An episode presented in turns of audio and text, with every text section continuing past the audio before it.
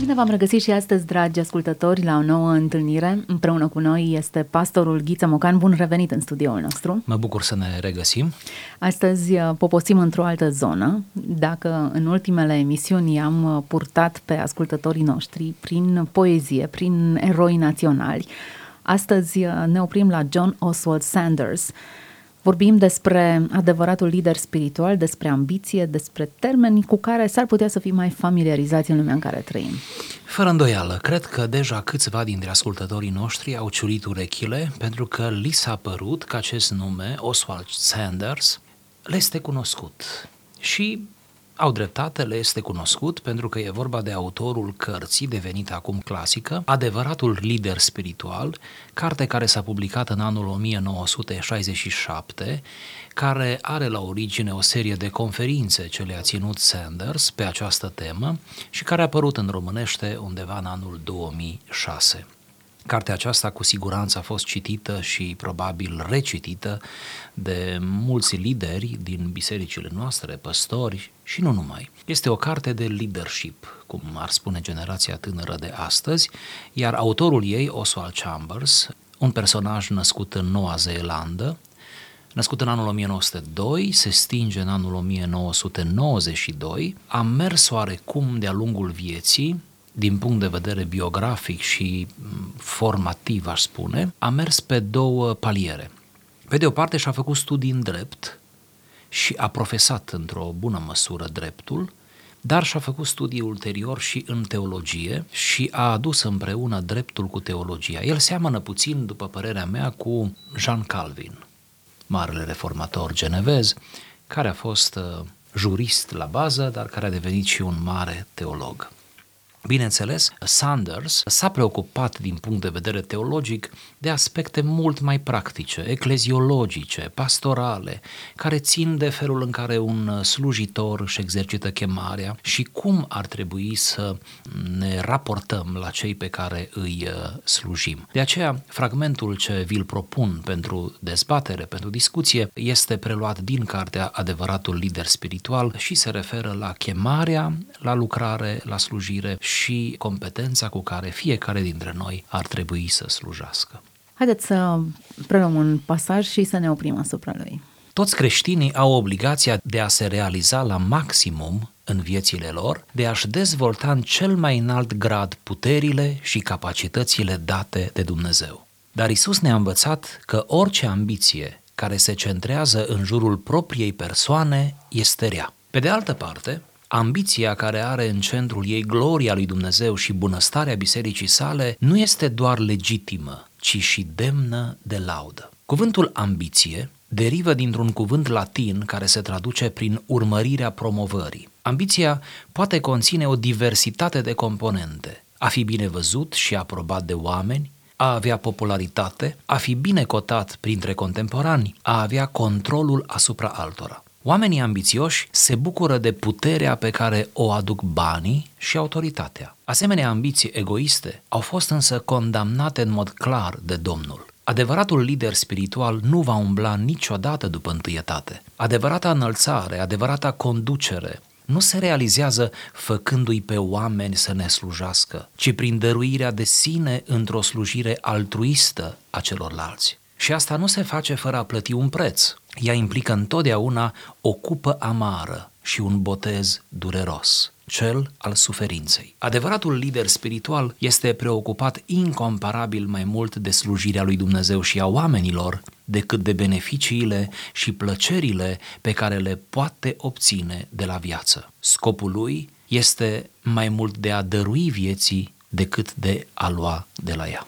Interesantă discuție despre ambiție. Ambiție e un concept cu care ne jucăm mult, despre care vorbim și termenii pe care îi folosim ca să descriem acest concept nu sunt întotdeauna negativi. A avea ambiție, sinonim cu a-ți dori cu înfocare ceva, cu pasiune ceva, a-ți concentra puterile și a te strădui să obții un anumit lucru. A urmări un scop care nu neapărat trebuie să fie negativ încă de la bun început să alegem apele spunând că există ambiție legitimă și există ambiție ilegitimă sau ambiție nocivă pe care o putem numi mai degrabă vanitate. Facem diferența, mă gândesc, între omul ambițios sau omul determinat și omul vanitos. Vanitosul este, vanitatea de altfel este un viciu, este un păcat capital. Este acea permanentă preocupare pentru propria imagine, pentru propria bunăstare, pentru propriile avantaje. Vanitosul nu face niciun gest, niciun efort, decât după ce își dă seama, realizează că acel efort îl ajută într-un anumit fel.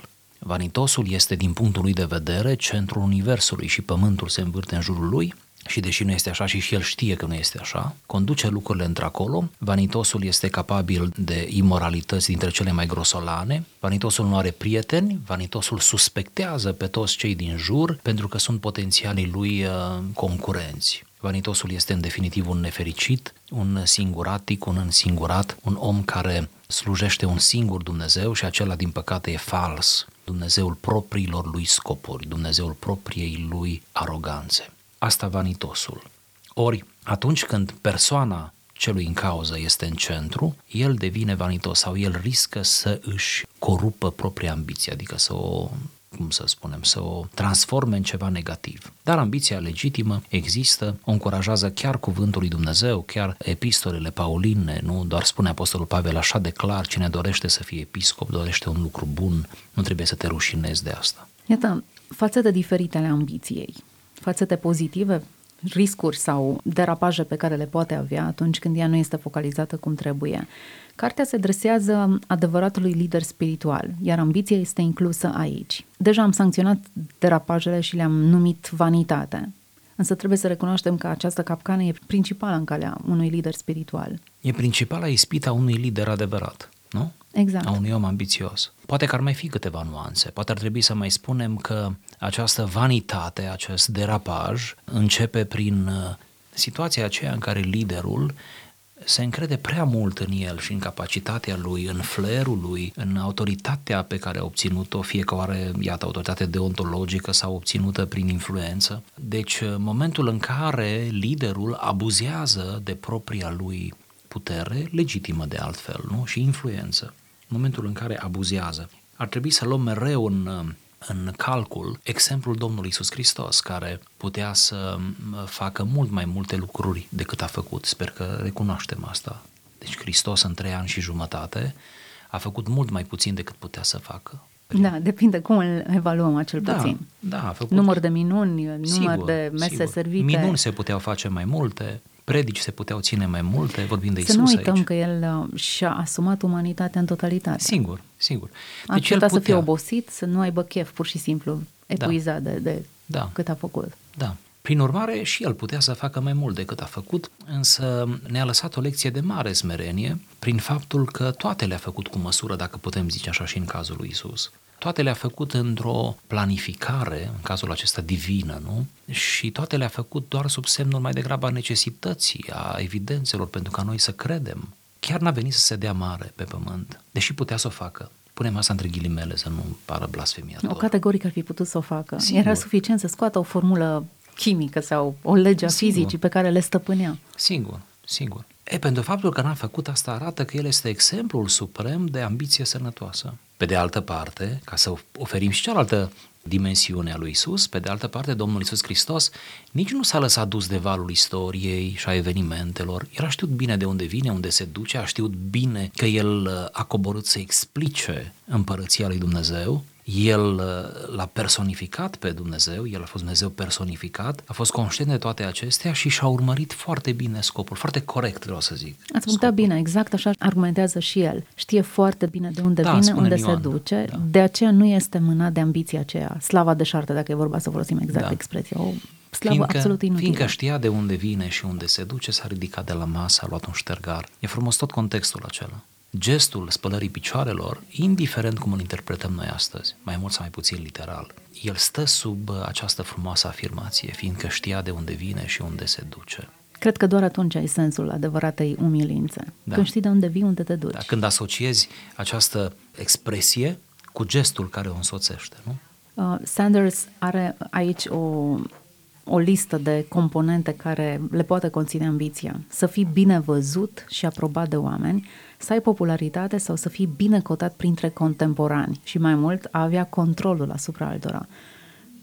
toate acestea sunt lucruri care țin de ambiție, țin de anumită sferă a liderului. Mi-a plăcut foarte mult că am văzut o universitate în Statele Unite ale Americii de management creștin, iar sintagma cheie acestei universități era leadership prin slujire.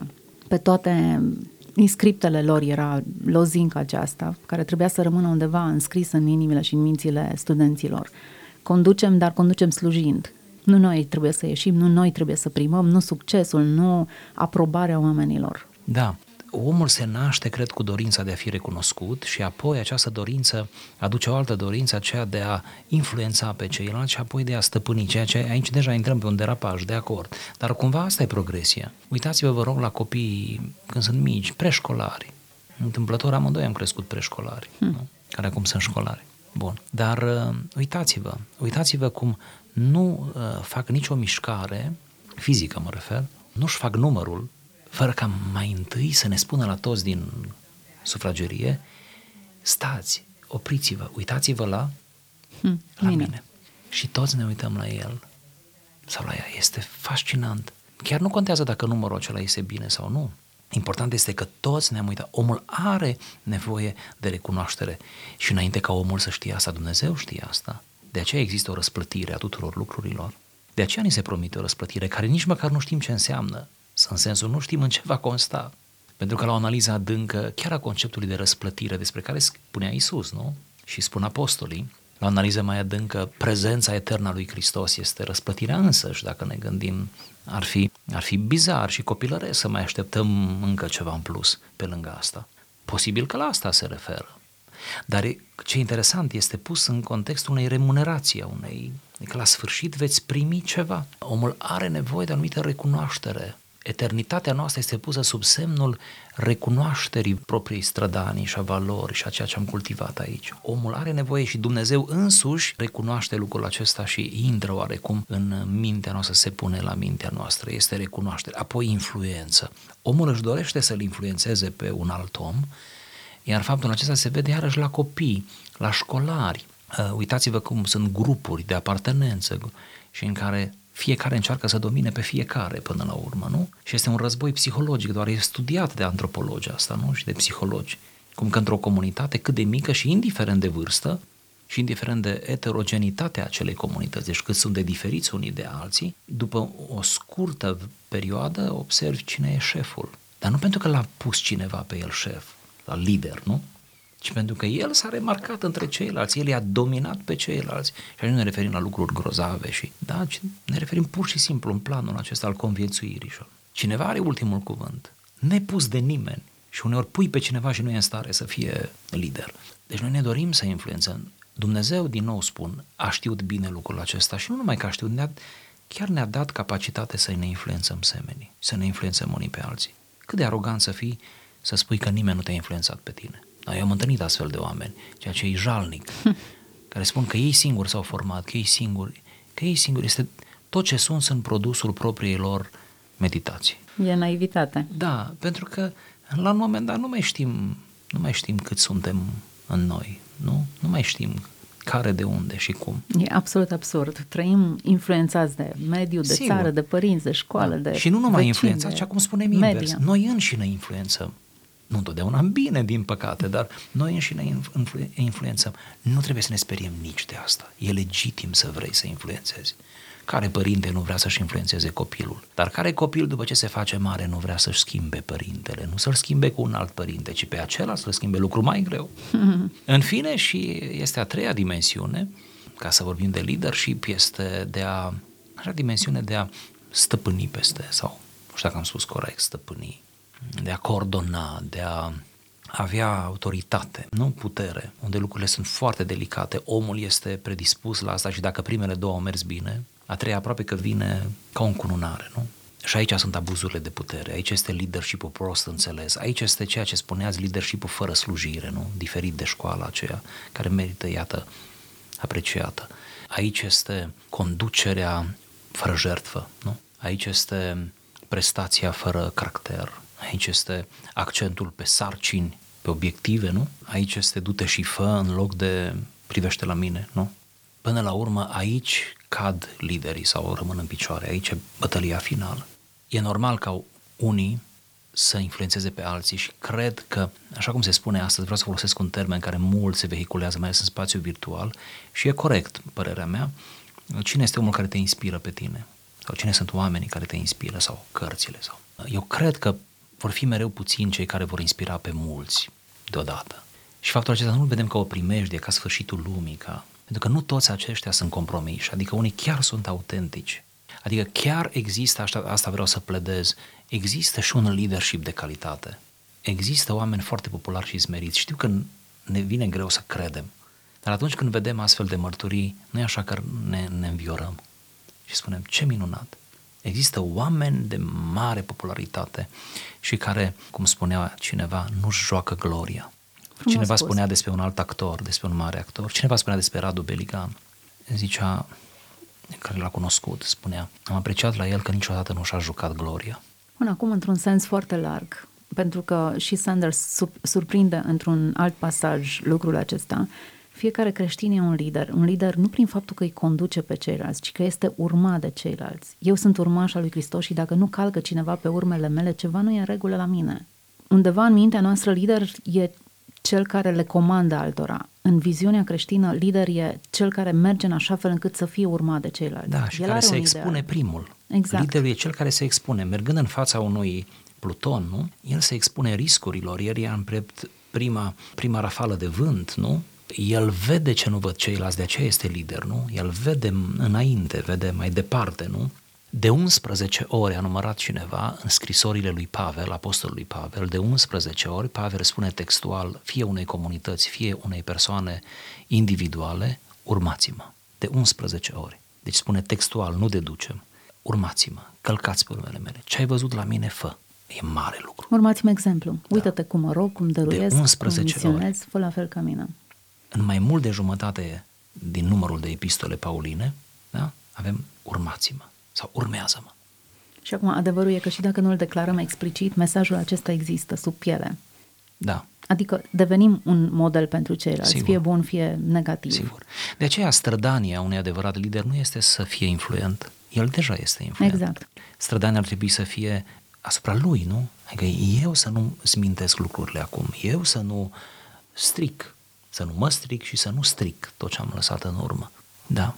Pentru că, în mod sigur, voi influența pe, pe alții. Interesant, în grădina Edenului Dumnezeu îi trasează lui Adam un mandat și îi spune să stăpânească. Îi dă autoritate și îl pune să stăpânească peste lucruri, animale, peste ce se întâmplă acolo. Nu cred că e ceva diabolic dorința de a stăpâni. Nu numai că nu e diabolic, dar teologic vorbind, vreau să vă spun că există o linie de interpretare care merge în direcția următoare, deci teologic, exegetic cum că tocmai prerogativa de a stăpâni este chipul lui Dumnezeu în om. Deci nu numai că se pare că e ceva definitoriu, se pare că omul când stăpânește cum trebuie pământul, atunci abia seamănă cu Dumnezeu. Deci hm, iată ce... Frumoasă interpretare. Da, deci uh, a stăpâni în sine nu e negativ. A stăpâni cu motive egoiste, a corupe, a călca în picioare interesele celorlalți. A manipula. A distruge chiar. Da, a nu ține cont de nuanțe, a, a te duce pur și simplu ca un buldozer peste sufletul cuiva. Adevăratul lider spiritual este preocupat incomparabil mai mult de slujirea lui Dumnezeu și a oamenilor decât de beneficiile și plăcerile pe care le poate obține de la viață. Da, ca la carte sună. Și e citată din carte. Da. Și totuși să spunem încă o dată, în orice generație sunt astfel de lideri, trăiesc astfel, nu se lasă Dumnezeu fără urmași care se secundează pe sine, despre asta e vorba, nu? Se trec pe ei în plan secund. Nu i-a pus nimeni să se treacă. De altfel, ei fac lucruri uneori de neînțeles pentru semeni. Ei uneori investesc într-un proiect, într-o idee, investesc într-o stare, într-o acțiune, mult mai mult decât scot, să zic așa. Adică fac un lucru total nerentabil matematic vorbind, nu? Managerial vorbind. Și totuși o fac. Asta numai un lider poate să facă. Pur și simplu, la un moment dat, timpul lui nu mai contează, deși timpul pentru toți contează.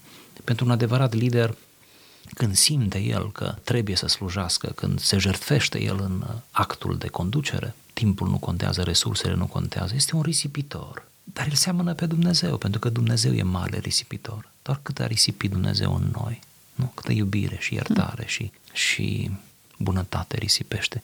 Zice că bunătățile lui se înnoiesc nu, poetic în fiecare dimineață. Cum eu cred că Dumnezeu nu e un investitor prost. Eu cred că risipește pentru că are. Da. Eu cred că noi unde. gândim în termeni slujirea și dedicarea, în termeni ascetici, pentru că de prea puține ori ne focalizăm asupra bogăților de dincolo, adevăratele bogății. Da, nu contăm prea mult timpul, pe noi, pe ce avem noi. Tot timpul Hristos le așează în opoziție. Bogățiile adevărate nu sunt acestea. Orice îi sacrifica, bani, timp, efort personal, uh, trupul tău, energia ta, sunt bogății temporare. Adevăratele bogății nu sunt aici și vorbim de bogăție realmente, în termeni creștinii fug în general de cuvintele acestea pentru că le socotesc lume și pământești, pentru că le asociază tot timpul cu valori perene. Dar adevăratele bogății, vorbim de, de o strălucire, de o slavă negrăită, de slavă. Realmente Dumnezeu este vrednic de slavă. E vechi cuvântul, dar e încărcat îi dai slavă pentru că îi se cuvine, pentru că merită, pentru că e asociată cu persoana lui. Și noi înșine devenim la fel vredni de slavă doar pentru că stăm în prezența lui. Da. Cuvinte foarte mari și bogății foarte mari pe care nu suntem le cunoaștem. Chemați, doar vreau să sintetizez, suntem chemați să contemplăm slava negrăită a lui Dumnezeu încă de aici. Simpla contemplare ne schimbă. Sigur. Sigur, contemplarea nu e simplă privire. Cred că vorbeam noi cândva aici despre contemplare. Aș mai aduce un accent în legătură cu mari lideri. Pentru că noi nu facem aici decât să elogiem mari lideri, nu? Liderul adevărat, cum spune aici, adevăratul lider spiritual. Accentul ar fi cam așa. Un mare lider nu circumscrie toată slujirea lui la propria lui activitate sau la propria lui viață. Un mare lider știe că minunile care rezultă din slujirea lui nu se vor întâmpla toate în timpul vieții lui. Și nici nu-l condiționează pe Dumnezeu, nici nu-și adună frustrări absolut gratuite, că vreau ca până nu închid ochii să văd. Sunt lucruri aproape românești, da? Până nu închid ochii să văd și aia, și aceea, și aceea. E aroganță, mi se pare. Mi se pare că mi se pare că ori vrei să trăiești primejdios de mult, ori hmm. chiar vrei să nu mai rămână nimic după tine, adică de ce să rămână un deșert după tine? Mai lasă ceva minuni și pentru care mai rămânem pe aici. Am fost puțin ironic, dar să înțeles principiul.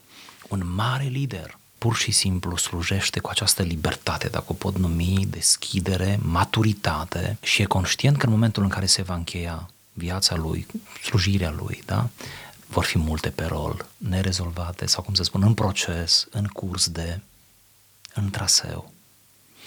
Un mare lider cred că nu închide nimic, dar nu închide niciun caz sau nu închide, lasă totul în mișcare, într-o libertate pe care o acordă celui pe care le slujește. Un mare lider este un mare mentor până la urmă, nu? Un duhovnic care nu are voie să se pună niciodată în locul lui Hristos. El e doar un indicator spre Hristos. Am vrut să subliniez asta pentru că e ceva real și ceva parcă atât de rar, rarisim, în care oameni care au influență totuși lasă pumnul deschis. Liderii adevărați acceptă să fie contestați la un moment dat de cei în care au investit, nu? Mai acceptă. Eu nu spun că se bucură. Cum să se bucure? Nimeni nu se bucură de asta. Da? Cu o bucurie tâmpă. Dar acceptă, asumă, știe că e parte din. Acceptă că uneori investiția pe care o fac în slujirea lor va fi uneori uh, atât de, de, de, de păguboasă, dar se bizuie pe viitor, pe timp. Pe... Liderii care reușesc să privească realitatea dincolo de activitatea lui, de acțiunea lor și de viața lor înșiși, seamănă cu Dumnezeu care are timp prin definiție. Care are timp prin definiție. Am întâlnit, și vreau să spun asta ca un exemplu, am întâlnit mărturii ale unor oameni care au avut perioada lor de răstriște și de depărtare de ani de zile de Dumnezeu, dar care când s-au întors, le-a fost călăuză sfaturile unor adevărați lideri spirituali care nu mai trăiau atunci.